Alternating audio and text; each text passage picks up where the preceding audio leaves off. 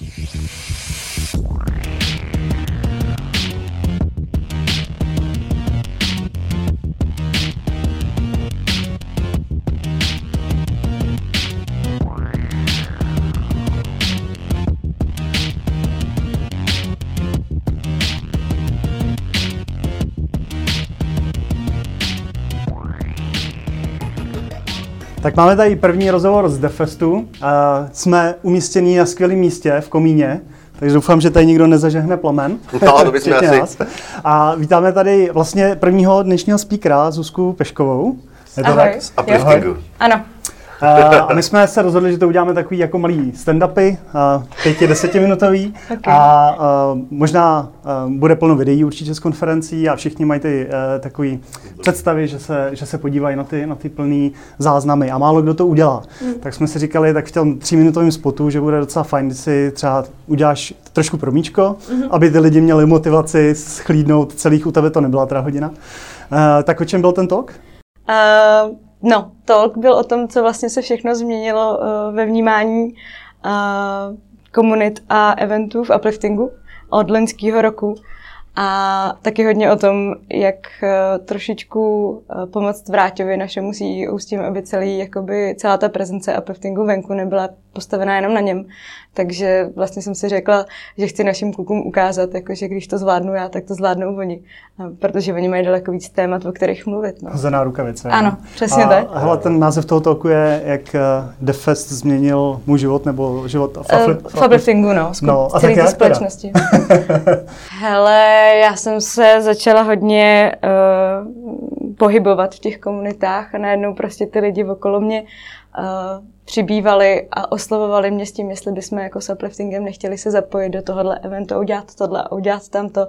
A vlastně během loňského roku se nám, eh, pardon, letošního roku se nám podařilo udělat, myslím si, že osm eventů a každý, víceméně každý byl s jinou komunitou a v něčem jiným, pro úplně, jinou, eh, pro úplně jiný publikum, což je super, protože vlastně konečně potkáváme nový lidi nebo ne, konečně vždycky jsme potkali nový lidi, ale to množství je větší, přicházejí nový nápady, prostě čerstvý vítr a je to fajn. A ty tam děláš HR, takže to je, je přesně ano. na tvůj mlin, že? Já dělám od letošního roku nově HR, předtím jsem prošla přes testerskou pozici a operations prostě. No, takže u vás je to výjimečný HR, který rozumí tomu, co děláte? Uh, no já se snažím, ale jako nejsem programátor. No, no jasně no, jako, tak ale snažím ty HR se, takový, že nerozumí vůbec ničemu. Jako. Snažím se a snažím se i vlastně teď, když si budu tým, aby ty lidi věděli a měli přesad do těch technologií, no.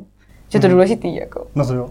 Jo. Ale taky jsem si na začátku spletla Java s JavaScriptem, že jo. Už to je, v tom je rozdíl? Ale ty jsi ještě studovala antropologii, že jo? Mm-hmm. A tak to by mě zajímalo, jaký, jaký my jsme teda ten druh IT, když to tady to je...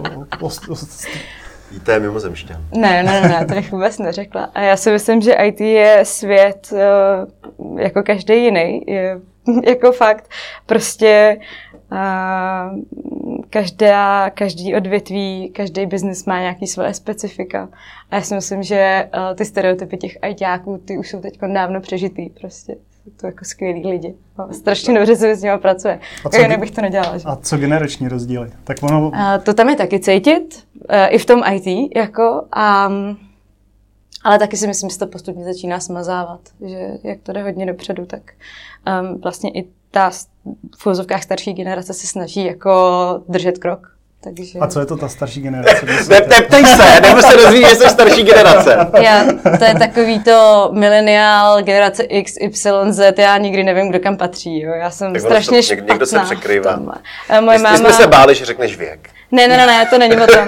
jako m- moje maminka, uh, teď, teď nebudu říkat, kolik je, ale každopádně svým kamarádkám říká holky a pak vždycky říká, že jde s holkama nebo klukama na víno, tak já prostě mám holky, kluky, to je úplně jedno, jako prostě. No, jasně, to je no. fakt fuk. No a nepozoruješ třeba nějaký, že ty starší ročníky jsou takový jako víc už zafixovaný ke svým technologiím, nebo jako ty switche, tam už přece jenom jako tak to je asi pravda, to je asi pravda, ale je to podle mě člověk od člověka. Ne, určitě bych to jako negeneralizovala na věk. Hmm. Myslím si, že jsou je spoustu mladých programátorů, kteří prostě si tu, tu svoji technologii zvolili a jsou rezistentní ke změně jenom k nějakému switchi a je to jedno, jest, jako jestli jim je 20 nebo 50. To je prostě individuální záležitost.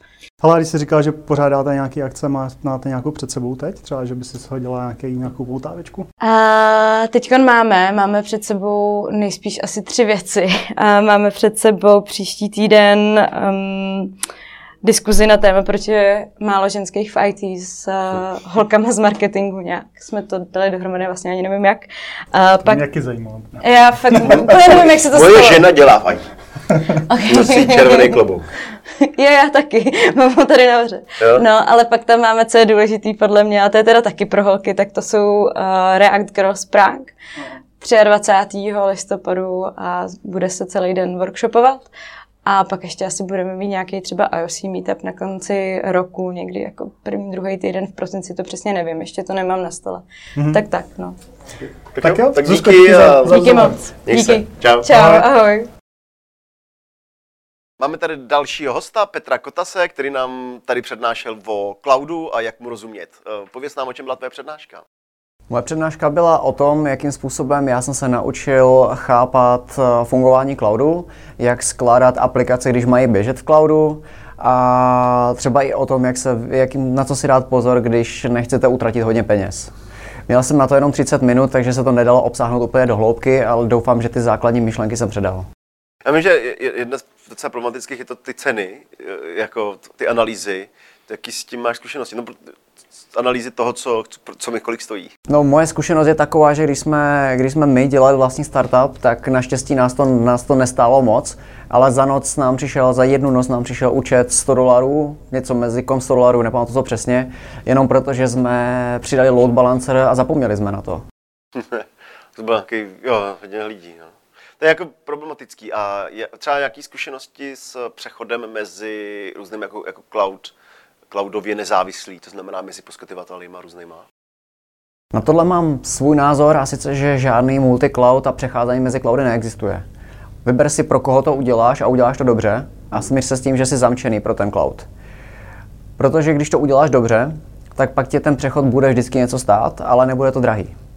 Ono, ono záleží na tom, jak tu aplikaci uděláš. Když uděláš svoji aplikaci tak, že business logiku zapouzdříš do vnitřku a šaháš na ní jenom rozhraním ke cloudu, tak pak vyměníš rozhraní a neměníš business logiku. A pak to vyjde levněji. Ale univerzální napsat to pro všechny cloudy neexistuje. Hmm, a máš nějaké zkušenosti třeba jako s function as a service, Lambda nebo něco podobného? Uh, Nemám. Můj talk začínal tím, že bych o tom strašně rád mluvil, okay. ale zatím o tom zkušenosti nemám. Mám okay. to na svém bucket listu na příští rok. ok, a máš, myslíš si, že ještě cloud se musí dneska propagovat? Protože mi už přijde, že ho používají všichni, nebo... Oni ho používají všichni, ale většina lidí neví, jak ho používat. A většinou, co jsem se já setkal s tím, tak se dělá to, že se vezme původní aplikace, jak byla nadspaná, běžela ve virtuálních strojích, ten virtuální stroj se zabalí a pustí v cloudu. A, a jsme cloud. No nejsme, pouze tam běžíte, ale budou vám naskakovat účty za virtuální stroje a v podstatě by vůbec nemuseli. A o tom, že by aplikace třeba škálovala sama, to o tom se nebudeme vůbec bavit, protože ty aplikace sami neškálují, je třeba na to připravit architekturu. Jasně, mluvil, chceš něco říct? No, chci, chci se zeptat, ty děláš pro Red Hat, je to tak? Je to tak. Na čem, na čem tam pracujete? To asi souvisí s cloudem, předpokládám. Je to, je to přímo pro cloud. Uh, my děláme projekt, který se jmenuje Kuvirt. Webové stránky jsou kuvirt.io. A to, co my děláme, je, že přinášíme do Kubernetu, teda, nebo do OpenShiftu, podle toho, který používáte vy, a další, skládač, další, další stavební kostku do skládačky a sice virtuální stroje. My přenášíme vlastně původní platformu, což byl Red Hat Virtualization, do Kubernetu tím, že virtuálky potom můžou běžet v kontejnerech. A máš jednu platformu, na kterou můžeš mít třeba function as a service, máš tam kontejnery a máš tam i virtuální stroje. A proč by to někdo chtěl? Ah, na tohle se mě ptá úplně po každý. No, protože to je takový jako, mám virtuál, v něm mám Kubernetes a v něm mám virtuál, jako. No, a kdo jaký ty úrovně to jako bude ještě hloubší. Ne, ne, ne, jako. ne, tady tenhle ten, tady tenhle ten příklad užití je takový, že ty máš nějakou část své aplikace historicky danou. Hmm. To může být třeba Oracle databáze nebo SAP komponenta, okay, okay, okay. kterou prostě nenacpeš do moderní architektury, ale zároveň nechceš mít uh, dvě platformy, že si budeš ještě udržovat starou virtualizační platformu a Kubernetes a máš už jenom jednu věc nebo možná dvě, tak si to vezmeš sebou a prostě ano, táhneš to za sebou, je to nepříjemný, ale my ti to ulečíme, co to jen jde. Ok, to zní zajímavě. Mhm.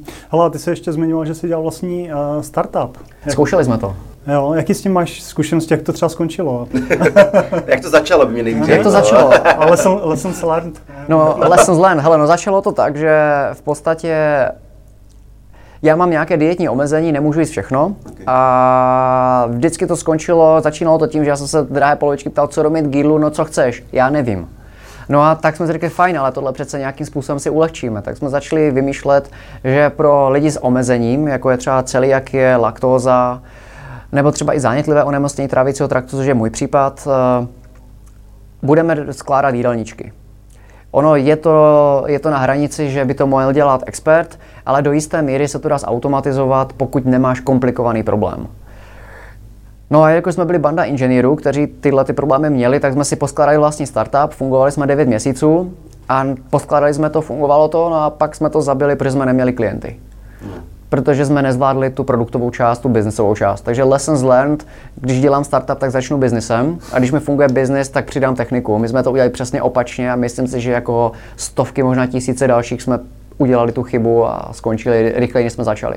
Yeah. Ale bylo to skvělých, bylo to skvělých 9 měsíců. Naučil jsem se, jak vést lidi, jak motivovat lidi. Naučil jsem se dělat architekturu vlastně od píky, což jsem si předtím neskusil. Takže cené zkušenosti to byly. Hm, tak super. Tak díky za tvůj čas a že jste měl přednášku. Děkuju. Měj se. Čau. So hello, we have Alex Mormoda here, uh, and uh, you were talking uh, on this uh, DevFest uh, conference about uh, new way of looking at, at maps, like 3D maps, or Yeah, am I, am I correct? correct. Correct. Can you can you tell us something more? What Sure. was the presentation about, and what's what's the new? Yeah, definitely. Uh, so at Google I/O this past year in May, we announced initial support for the Deck.gl framework in the Google Maps JavaScript API. So DeckGL is a WebGL-powered uh, data visualization framework that allows you to bring in extremely large data sets, uh, as many as several million data points, uh, into, into Google Maps and to visualize them uh, in a variety of ways on top of the map. So everything from uh, very, very high volume visualizations that are two dimensional as well as three dimensional animated visualizations. Mm-hmm. And the data lies on the servers or are downloaded to the client. What what's computed on the client and what's on, It on the has on server? the server because it's large. Yeah, That's, I- that's the issue. yeah. So I mean, it, well, it, there, there's there's several ways that you can go about it, right? So DeckGL actually supports a variety of different ways of kind of sucking in the data. Uh, commonly, right, you're going to be pulling this back from some sort of API, so from the server, right? But you can imagine if you're dealing with hundreds of thousands or millions of data points, that's quite a long HTTP request. Uh, so there, there's a number of ways that you can optimize around that. The you know the framework supports things like composite layering, uh, so that you can chunk your requests into into kind of multiple HTTP requests for performance reasons. But you can also pull in data uh, that's stored locally. So uh, you know because such large files tend to tend to uh, have a negative impact on conference Wi-Fi. Oftentimes, I will just pull in a local JSON file uh, so that so that the you know when I show demonstrations of it, uh, it runs fairly quickly. And what about the qu- requirements uh, on the client hardware or o- operation system or browsers? I or see. What's the Uh, software? So the, so the main the main requirement is that the browser has to support WebGL because the WebGL is how is how DeckGL uh, actually does all of the processing and rendering of the of the data sets uh, in order to render the visualization. So if uh, if the if WebGL isn't supported, then Okay. yeah, it won't work. But Chrome, uh, Firefox does Oh yeah, support that. all of the major browsers support Yeah, and about the hardware, do I need a stronger graphic card to, to compute this, or Intel in, uh, Intel uh, graphics uh, chips on, on the desk? I mean, no, nothing. You, any any sort of like reasonable modern GPU should support it just fine. Uh, most most people w- won't have any kind of issue with it. do you have some uh, real life usage of, of those maps already? So there's there's quite a few different uh, demos available out there in the world, uh, both built by people within our team as well as as uh, the DeckGL team for the purpose of the open source project. Um, and then and there there are there are a number of people who have used it like in actual production visualizations as well. But DeckGL was released, I think, about a year and a half ago.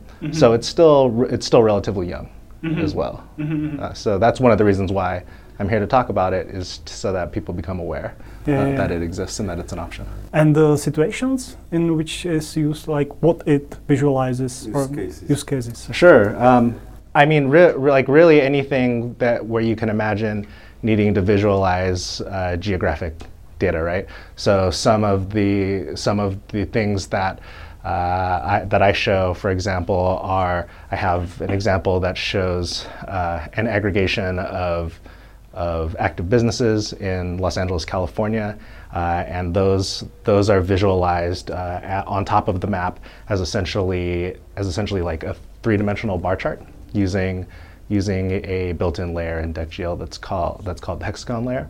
Uh, so what it does is it takes data points, it aggregates them into sets, and then and then visualizes the relative con- the relative concentration of those data of those data points in as uh, uh, you know as three-dimensional uh, bars on top of the map. So it's, it's interesting, right? Because when you when you look at geographic data in this way, uh, when you're actually able to visualize it on top of the map inside of the context uh, of the world, right, that it's based in, you you really get new new like new interesting insights into the data that you just couldn't possibly.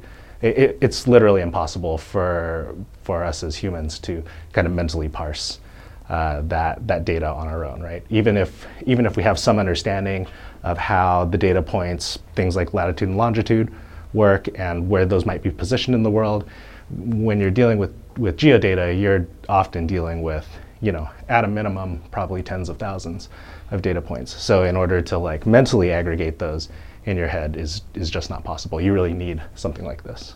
Mm-hmm. Okay. So thank you for Thank you. interview. Yeah, absolutely. And It's nice to bye-bye. meet you. Nice to meet you. Yeah. Yeah. Tak, máme tady další hosta, Jiřího Richtera, který povídá o an- přežití Androidí aplikace. Ne, řekni to ty, já to neřeknu. Eh, No, eh, můj talk je o tom, eh, jak za, zajistit, aby procesy na pozadí tvojí Androidí aplikace přežily. Aby prostě apky, které potřebují něco dělat na pozadí, aby to mohly dělat, aby to mohly dělat dlouhodobě a aby uživatel měl kontrolu nad tím, kdy systém mu ty procesy na pozadí zabije nebo No a- kdy mu je nechá být. A jak to je? No, je to, liší se to samozřejmě výrobce od výrobce. No, e, není to úplně růžový ani na stok Androidu. A jak, ještě možná schrnout, má, když mám apku, tu přepnu na pozadí, po jaké době se vlastně vypne? A, No tam nejde úplně, tam nejde úplně o to, že ji přepneš na pozadí, ale že prostě e, apky ně, některé některé věci prostě se nedělají na, na tom na tom, na tom frontu, ale prostě jsou to, jsou to třeba dlouhotrvající tásky eh, nebo, nebo jako našelované tásky, který, který potřebuješ, aby se staly každou hodinu. Jo, Jo. A, a samozřejmě nemáš tu aplikaci puštěnou každou hodinu. Jo, typicky eh, kalendářová notifikace. Chci, aby mi prostě v 10.00 eh, Jo, přišlo upozornění, že... No, že to? Z pohledu, z pohledu uživatele zase, když máš posledních 5% baterky, tak jako fakt nepotřebuješ. já měl dneska, jedno, já měl dneska jedno procento. Ano, je, jasně, jako na to, jsou, na to jsou způsoby, že jo? máš nějaký ten eh, battery saver mod, který, který, ve kterém je to pak jako striktnější. Problém je, že spousta eh, výrobců telefonů prostě chce, eh, chce se pochlubit tím, že ten jejich telefon vydrží hrozně dlouho na baterku eh, a kvůli tomu dodělávají do Androidu eh, nějaké svoje úpravy, který mm, který prostě za- zabíjejí jako eh, procesy, i když máš prostě 100% baterky, který zabíjejí procesy na pozadí, eh, bez toho, aby si to ten uživatel mohl nějak nakonfigurovat. On to neví, on neví, jak, jak tu aplikaci, když chce, aby běžela, tak jak to zajistit. No a o tom je ten náš, ten náš projekt Don't Kill My App, což je vlastně návod, jak, jak uživatelé nebo i jak vývojáři se můžou orientovat v tom, v tom maglajzu, který, protože každý výrobce těch telefonů to dělá jinak, samozřejmě. Takže my máme jako sadu návodů, jak se tomu, jak se tomu bránit. No. Hmm. Což je ale zase jenom takový jako hack, než na to výrobce přijde a, a tu cestičku jako zavře. No, jako oni to, eh, samozřejmě cesta do pekla je dlážděná dobrými úmysly. Jo? Oni to dělají prostě z nějakých, eh, z nějakých eh, pohnutek, který, který jsou třeba pochopitelný a oni si neuvědomují, že ty uživatelé jako t- ten systém vlastně používají jinak, jo, Hmm, než, než oni chtějí. Oni chtějí prostě šetřit baterku, oni chtějí, eh, aby, aby jako ten Samozřejmě chtějí, aby, eh, chtějí uspokojit toho uživatele, jo? takže tam jsou nějaký defaulty a bla, bla ale, um, ale vlastně k tomu nemají žádnou dokumentaci. To je, to je jakoby jádro toho problému. No. Jasně. A jak se, jako, jaký jsou tři triky, můžeš třeba nějaký zmínit jeden z nich, jako jak se to řeší? No, jako, Abych měl představu, jako. hele, některý, některý výrobci jsou, jsou horší v tom a prostě jedou, jedou na dřeň a nedají ti žádné možnosti. Musíš prostě uh, natvrdo ADB uninstall uh, tuhletu, tu, tuhletu apku. Jiný, uh, máš třeba jako nastavení, který je čtyři úrovně někde schovaný, Jo, okay. a ten uživatel vlastně neví, co, a, a, a je pojmenovaný nějak jako krypticky a ten uživatel vlastně neví, co to dělá. Takže je to vlastně jenom návod, že zobrazíte uživateli ten návod, aby se to mohl nastavit. Přesně tak. Jo. Jako to, je, to, je to věc, kterou si doteď, nebo ten projekt už běží rok, jo, ale doteď si to dělal každý vývojář sám, protože prostě, nevím, Slack eh, je jeden z uživatelů té mm-hmm. naší stránky, eh, tak mm, ty maj- ty mají prostě, nebo měli svoje FAQčko, kde mají napsaný prostě pro tenhle telefon, když vám nechodí notifikace, udělejte tohle, pro tenhle telefon, udělejte tohle. A, a my to vlastně jako centralizujeme. Mhm. Eh, My jsme, my jsme k tomu získali docela dobrý press coverage, byli jsme na Android Police, Android Authority, Android Central, prostě na, na velkých, na velkých uh, Androidích tech serverech a dokonce jsme nedávno zjistili, že i Google používá ten náš web Dobrý. pro, pro to, aby vlastně věděli, co ty, vývoja, co ty, co ty výrobci telefonů dělají. Jo? Vlastně Mhm. jako na monitorování fragmentace tý, toho, to, A tý, tý Google- platformy. Google nemá nějakou jako šanci, jak to vynutit, když jako poskytuje v podstatě operační systém, tak jako, aby to standardizoval podobně, jak, se, jak to, to právnění má. Ano, to je, to je náš cíl. Jo? E, Třeba my jsme, my jsme odhalili, že, že Nokia dělá tohle na Android One telefonech. Jo? Oni tam, eh, Android One je jako čist, projekt, kde, kde máš prostě mít čistý Android na telefonu. Jo? Takže Nokia má prostě některý Android One telefony, kde je čistý Android a nesmějí dělat žádné modifikace toho systému. Ale oni udělali to, že, eh, že tam jako doinstalovali aplikaci, systémovou aplikaci, to, to, to nekontrolují v tom Android One programu a ta systémová aplikace zabíjí ty procesy na pozadí. Jo, ona má velké oprávnění, není to vyloženě součást systému, ale je to systémová aplikace.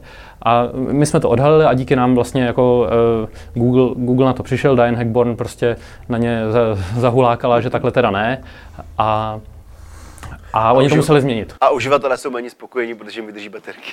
Je to takový boj, jako No ne, není, tak ty, ty když, není ty, když si to sám na, na, nastavíš, tak, Ano, tak jde, nejseš jde o to, aby si, nám Jo. nejde o to, jako, eh, aby, aby prostě každá aplikace si mohla dělat, co chce. Jo? To, to není náš cíl. Náš cíl je, aby si to uživatel mohl nastavit, když to potřebuje. Tak tomuhle rozumím, tam je spíš takový to, že já chci si to nastavit a povětšinou použiju výchozí nastavení, ale současně chci, aby mi to vydrželo dlouho. Že? jo. Tak je to takový ten jako boj toho, toho těch kombinací. Že? jo. No, tak to si musíš vyřešit sám prostě.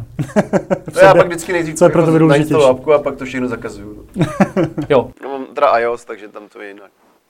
Stejně zakazuju do, do toho, tak, do, do, toho jako do iOSu nevidím, ale tam, tam ty background procesy prostě nejsou takový Tam nejsou issue, no, vůbec, tam ne. nejsou vůbec. Tam jediný background je přehrávání toho hudby. No, tam pokud vím, tam, tak tam apka může běžet, nevím, tři minuty maximálně po tom, co ji vypneš, tak si může ještě dodělat nějaký task, ale pak už nic. Mhm. Tak jo, tak díky za rozhovor. Díky se. Taky díky. Tak jo, měj se. Ahoj. Ahoj. Čau. Tak dalším hostem a přednášejícím na DevFestu je uh, Simona Musilová. Uh, ahoj. Ahoj. Ty tady budeš povídat o svojí diplomce, si říkala? Ano, ano, je to moja diplomová práca. A jmenuje se Aposemat a řekni nám o tom víc. A Aposomat vlastně nie je názov tej diplomovej práce, je to skupina, ktorá vznikla na fakulte elektrotechnickej ČVUT a ktorá sa zaoberá práve bezpečnosťou a IoT devices, čo sú teda ako chytré a zariadenia, ktoré máme doma.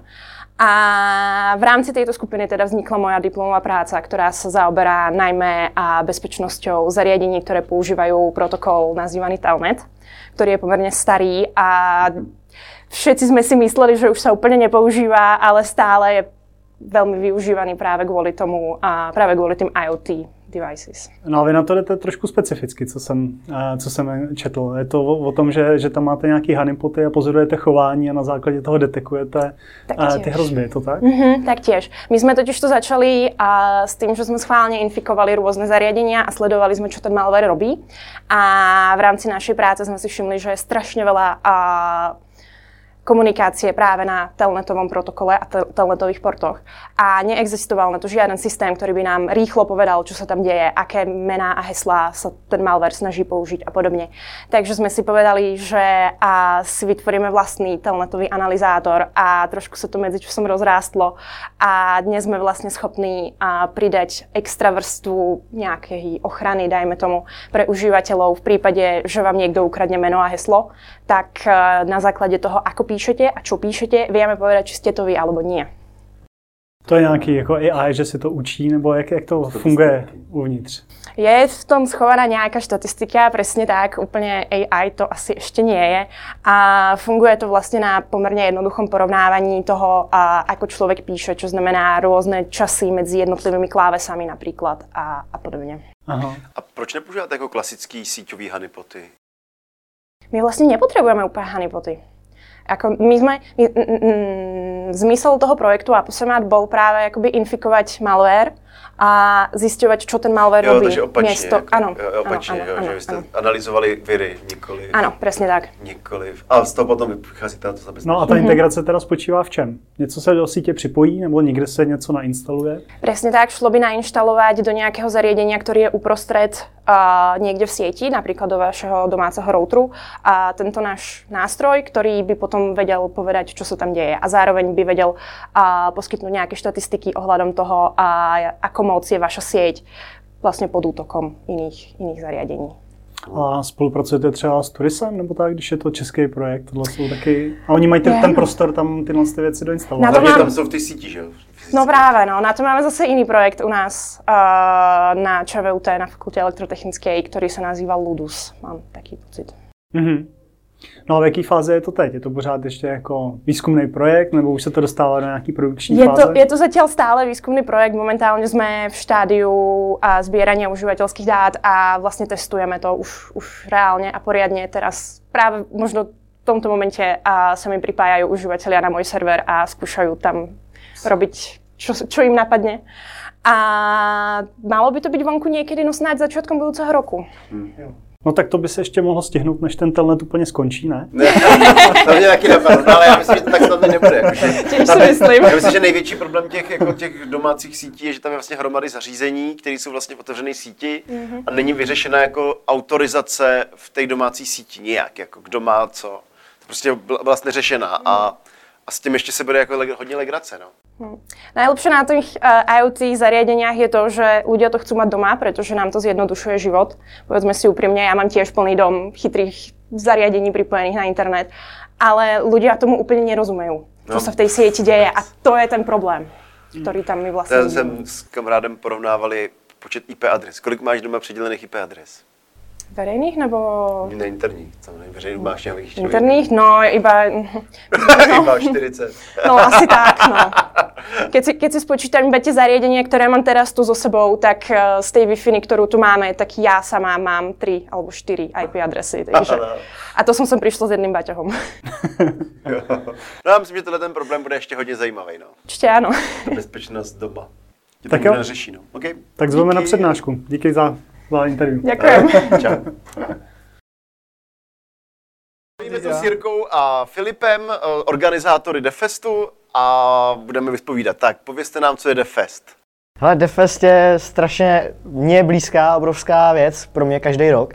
Eh, Je to o tom, že se sejdou prostě ty vývojáři a ty lidi, ty gíci, kteří, který zajímá vývoj eh, jak tady v Česku, tak i ve světě, protože tu máme nejenom české, ale i zahraniční speakery.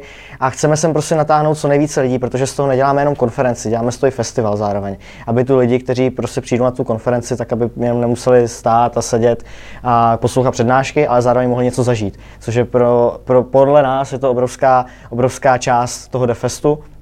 A zároveň tu máme prostě obrovsk, eh, obrovská jména, co se týká tolku, nejenom české, ale i zahraniční. Měli jsme tady třeba uh, Tomuchu, jak už jsme slibovali na začátku, ale potom tady máme i další skvělé speakery nejenom z Google, ale zároveň i z Google samotného, případně z Urbandroidu uh, a dalších firm, který, uh, který prostě se do, buď do toho dají s náma, anebo ten, to vyplnili CFP a uspěli. Protože my ty speakery vybíráme na základě toho, co oni nám dají a nikdy ne podle toho, jaká to je firma nebo prostě jak velké to jejich jméno je. Ale vy to máte letos v angličtině celý nebo jenom částečně? Uh, nikoliv, máme to jak v češtině, tak i v angličtině, s tím, že v angličtině, v angličtině je větší část těch přednášek, s tím, že tady máme, myslím, tři nebo čtyři české přednášky, protože samozřejmě s tím, že jsme jako, teď už trošku by se dalo říci, světová v Česku konference, tak ale stejně nechceme zapomenout na to, že tu máme i lidi, kteří, kteří si poslechnou rádi tu českou přednášku, protože co, co si budeme povídat, pokud Čech začne mluvit anglicky, nějaké věci, tak se občas může něco myhnout mimo takže, takže proto tady máme i české přednášky. Jak jste spokojení s tím, jak se to dneska odvíjí? Hele Filipe, co myslíš? Jak, jak to jde? Uh, já myslím, že největším překvapením dneška je, že zatím jako ne, ne, neregistrujeme nebo neevidujeme žádný fail. Uh, byť jako my jsme na to v Google docela pišní a každý rok se jako na, o Vánocích vyhlašujeme různé ceny a jedna z těch jako nejprestižnějších je právě fail roku. Uh, což třeba historicky dva roky zpátky to bylo jako právě fronta na catering na Defestu, která měla asi dva kilometry cca. Uh, takže zatím se všechno daří a já myslím, že to jako není úplně náhoda, ale to, že prostě ten tým na tom, ten Dream Team na tom pracuje fakt jako rok, a rok chystáte věci do nejmenších detailů a potom prostě ten prostor na ty faily úplně není. Jasně, Takže zatím jako velká Letos teda je úplně skvěle zvolená ta venue. Tady je to prostě krásný, krásný. prostory. Jako byl, byl, to, byl to strašně dlouhý výběr a popravdě trošku jsme byli opoždění v vozovkách s uh, vyvěšením venue, ale myslím si, že ten rok jsme udělali moc dobře. Uh, určitě se vám tady líbí, ale co máme je pozitivní feedback, takže i návštěvníkům se tady líbí. Je to možná trošku crowded, ale zase na druhou stranu to není tak prázdné, třeba jako minulý rok. Ale mně to nepřipadá úplně ne, crowded. To nepřijde. Ale mě teda, co mě, co mě překvapilo, je teda fungující tým. To je fakt, mm, jako, děkujeme. my jsme byli jak v bavlnce. My jsme ráno jsme měli nějaký problém, že jako něco bylo jinak, než jsme jako, protože se to včera ještě změnilo. A když jsme vlastně měli nějaký problém a řekli jsme, tak tady my tady tři lidi, kteří nám to pomáhali zařídit, což bylo jako docela super. No. Tak a co je obrovsky úžasný, že konferenci dělám několik den, ročně, ale spíš co je úžasný na tom a proč miluji Defest, je to, že ty lidi, co tady jsou, tak oni nečekají, až prostě někdo jim dá povel nebo něco. Oni když to vidějí, že to je potřeba, tak to jde udělat. A je to strašně luxusní a ten tým prostě takhle funguje perfektně spolu. Ještě překvapila docela jedna věc, a to je, že tady je docela dost holek. Někdo říkal, že tady je snad třetina. Kolik je tady procentuálně holek? Uh, procentuálně přesně nevíme, protože samozřejmě ještě nevíme, kdo přijde uh, dneska, ale, uh, ale něco to tak může, může odpovídat. No. Což je docela jako pozitivní, že v tom IT to konečně se začíná měnit. No. Ale ono zase jako snažíme se to mít jako napřed, ať už uh, jako historicky na akcích, prostě třeba jako zvýhodněnější vstup, anebo zázemí školky, kterou tady máme, prostě co se budeme říkat jako ty děti, kdo už ty děti máme, tak víme, že je to někdy jako těžší je někam umístit, takže můžu vzít sebou a prostě kdybych si jako zašel na dvě přednášky a ty děti mezi jsou tady někde se o ně někdo postará profit, tak to je. Takže se tady máme nahoře školku profesionální, která se prostě o ty děcka postará, takže mamky můžou děcka nechat eh, si hrajou bazénku plný kuliček a prostě koukat na přednášku nebo se bavit. Kolik se vám takhle sejde těch papers nebo návrhů přednášek a hlavně jak potom balancujete, protože jsou tady i jakoby UXové věci, že jo, takový i software, jako řízení týmu, agile záležitost, pak i to mucha s Dartem, hardcore. To, toho nemůžeme odmítnout. jak, jak, děláte ten mix, jako, nebo jak to vyvažujete? Napsali jsme na tom na médiu, jsme napsali blog, vloženě článek velký, uh, naše kolegyně Eliška Čepová uh, napsala o tom strašně, strašně rozsáhlý, podle mě, ten workflow, jak to děláme, že tam máme prostě nějaké ty tři typy hodnocení a to potom dáváme dohromady, protože těch CFPček se nám sejde eh, ročně, bych řekl, tak něco nad stovku. Mm, myslím, že to bývá jako 100-150 no. přihlášených přednášek. Takže z toho vybírat, uh, prostě prakticky celý organizační tým se podílí na tom, že ohodnotí ty tolky za sebe, co si myslí a ten součet prostě uděláme. A, uh, zatím... Když by vám prostě vyšly jako, že nejlepší tolky zrovna ten rok vyšly jako technický, tak to bude celý technický, anebo máte kritérium, že prostě by měl být zhruba takovýhle poměr? Je, je to podle situace, je to podle situace, samozřejmě většinou se snažíme uh, to nějak namíchat, protože, jak už jsme říkali, je to nejen o konferenci, ale i o tom festivalu, jo? že tu máme i lidi, kteří tomu moc jako nerozumí, třeba ty vývojářštině, ale baví je Defest, protože je tu prostě skvělá uh, celokonferenční hra, kterou můžou hrát a můžou vyhrát strašně hezké ceny. a tím pádem se sem prostě jenom přijel pobavit s lidma, dostat se do toho, do té situace, do toho, do té atmosféry, kterou tady DFS má a kterou má podle mě unikátní a, uh, a můžou soutěžit právě třeba. Tak jo, super, kluci, díky za pozvání. Že jsme děkujeme, my děkujeme, že jste tady a uh, doufejme, že příští rok se tu s vámi uh, znova sejdeme a, a vymyslíme třeba ještě něco lepšího. Jo, jak třeba, říkal, třeba, main stage. Třeba, třeba, třeba, My jsme plánovali main stage, ale skončili jsme ve sklepě. v komíně, myslím, že kdo si to může říct, že jako... Za to, za, za to můžou ty YouTube, že jo, který přijeli, no. ale ne, samozřejmě jsme rádi, že jste, a, že jste tady a věříme, že příští rok můžeme s CZ podcastem udělat na té stage nějakou, nějakou akci. to vystříne, to vystříne. no mě podej baseballku. no takže děkuju. díky. díky. Díky, díky. díky za to, pane. Yes, čau. Díky. So this is our first spot in English, so so beware of our very bad English. Uh, we have here uh, Sasha Walter, who was speaking uh, at DevFest about uh, chatbots mm-hmm. and AI used there. Uh, mm-hmm. can you make some uh, intro for your talk? Uh, well, um, it drives me totally how we interact with devices. So that's the essential part of the talk. Uh, to think about uh, improving uh, the so called user experience, and in this case, it's a conversational experience to reduce the gulf between human and computer. So that means how can you interact with services? Uh, let's say you want to report a claim or an incident to your insurance, um, but it's also related to all those speaking devices. Mm-hmm. Because more and more people get familiar with the idea that they can talk to their TV, to their smart home, uh, that they can turn on lights just using their voice. And all those things are conversational experience where we use conversational AI, but honestly, AI, artificial intelligence, is just a term for changing the paradigm of defining thousands of rules what the user could say into a train system. So you use sample sentences, so-called utterances, just to train the computer because nobody can deal with thousands or millions of rules to process user input. And this is what we call artificial intelligence, where we use machine learning nowadays. Yeah, yeah, I understand because my my uh, nobody's uh, experience with the chatbots, but it, it's uh, it's uh, it really sucks.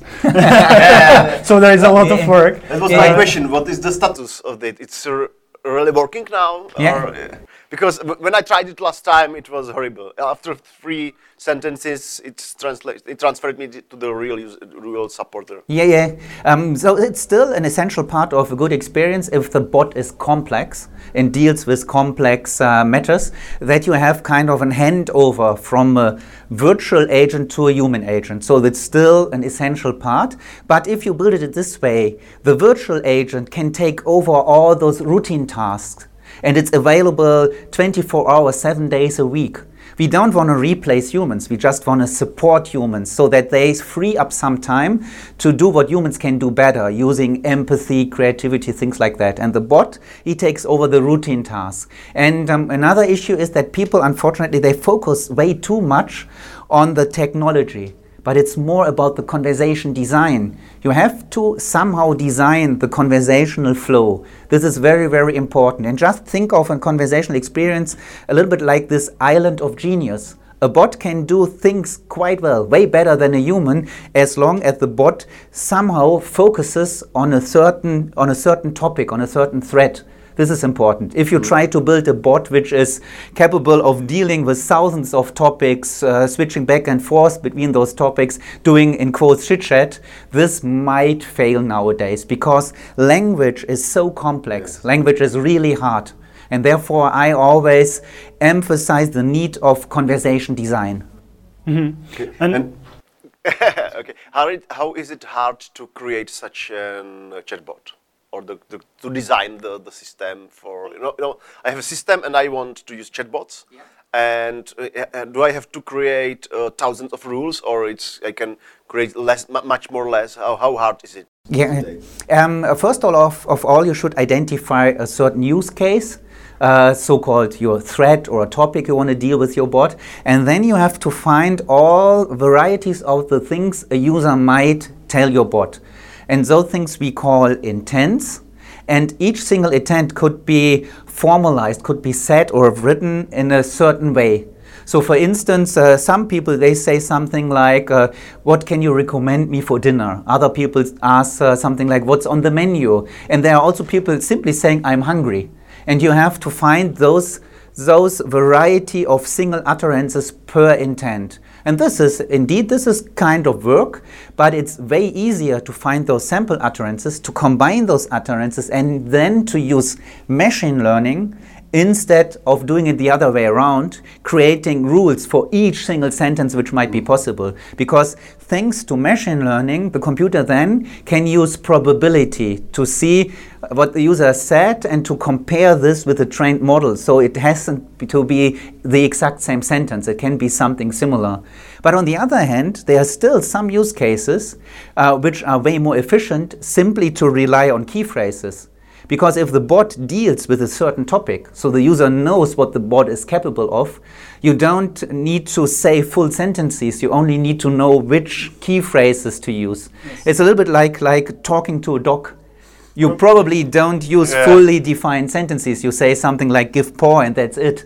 Or yes. searching in Google. It's yeah. the same. It's the same, yes. And, and the challenge is to combine those approaches, detecting key phrases using machine learning, and to provide that in a conversational manner so that it feels natural to the user that mm. the user really has a benefit, that it's really an advantage to converse, to talk to the device or to the service. So the part of the human is to, to uh, make up the conversation tree. Yeah. And, and the sentences the user might, uh, might, might ask. Yeah, yeah. And then the AI will mm, match what what uh, really user said with the uh, sentence. Yes. What's his with the intent. With the intent. Yeah, yes. Yeah, yes, you can imagine that. But there's one critical aspect because as a developer, you tend to think of um, of a conversation as a tree as a knowledge tree yeah. or a decision tree. And indeed, there are use cases where this is very efficient, but uh, in reality, conversation does not work in this metaphor. Our mental model is a tree, unfortunately. It's stateful. But in a conversation, I can change the topic, uh, whatever, I, can say whatever I want uh, every time. And, and as a human, you won't say something like, oh, sorry, at this moment I can't understand that. You have to say yes or no. You won't say that. You can deal with this. And this is also an aspect of conversation design. Build a bot in this manner that it is still natural, even if you have this decision tree in mind. Okay, and uh, how your AI is trained by the real users in the real conversations, or mm. there is some uh, test sample? Or yeah, because because the the AI can. Uh, degrade by, by learning from real life yes. sometimes. There, there, are, there, there, are a lot of, um, in quote, scientific uh, approaches going on right now. Uh, common sense is more or less to pre-build this AI, this machine learned models, and then to see uh, during usage uh, how users really interact with your with your service, and then to in an editorial process, then to improve it in a editorial way. This is this is common sense because this really works well. Mm-hmm. Um, you can use self-learning systems, but this is always risky. Yes, it's, can, it's can uh, become racist or yes, yes, you know those samples. yeah. yeah. Uh, uh, where can we see results of your work? Because I want to try what is possible in the in the world of chatbots today. Because those I, I tried they were horrible. Yeah. Do you have some chatbot that's good? Uh, I personally like uh, bots which focus on a third, uh, on a certain topic. Um, so just to explain that, there are some some experience which cover overall recipes for, for cooking. Yes, mm. uh, so those bots usually fail due to the complexity.